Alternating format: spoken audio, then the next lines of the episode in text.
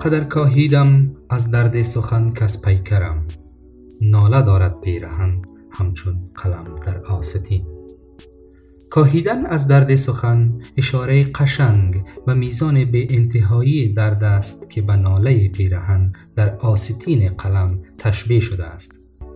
این گونه پنداشت و نوی می تواند همان سنت لفظی اغراق شاعرانه در نشان دادن درد مفرد نیز دانسته شود چیزی که در دبستان هندی بسیار به آن توجه شده و به گونه تونک خیالی یا نازک خیالی نیز به آن گفته می شود.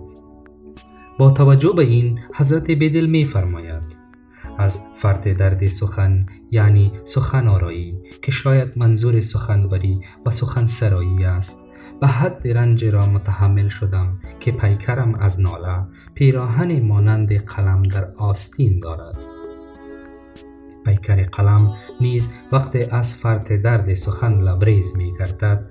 رنگ ناله است که از آستینش بیرون می آید و این جذابترین تشبیه شاعرانه از بیان حالت من فردی است. افزون بر آنچه اینجا اشاره شد واجه های پیکر پیراهن و آستین در یک همخوانی مفهومی بسیار جذاب و سامانمند با هم شکل گرفتند و سبب ایجاد قرینه موضوعی در ساختار محتوای این بیت شدند.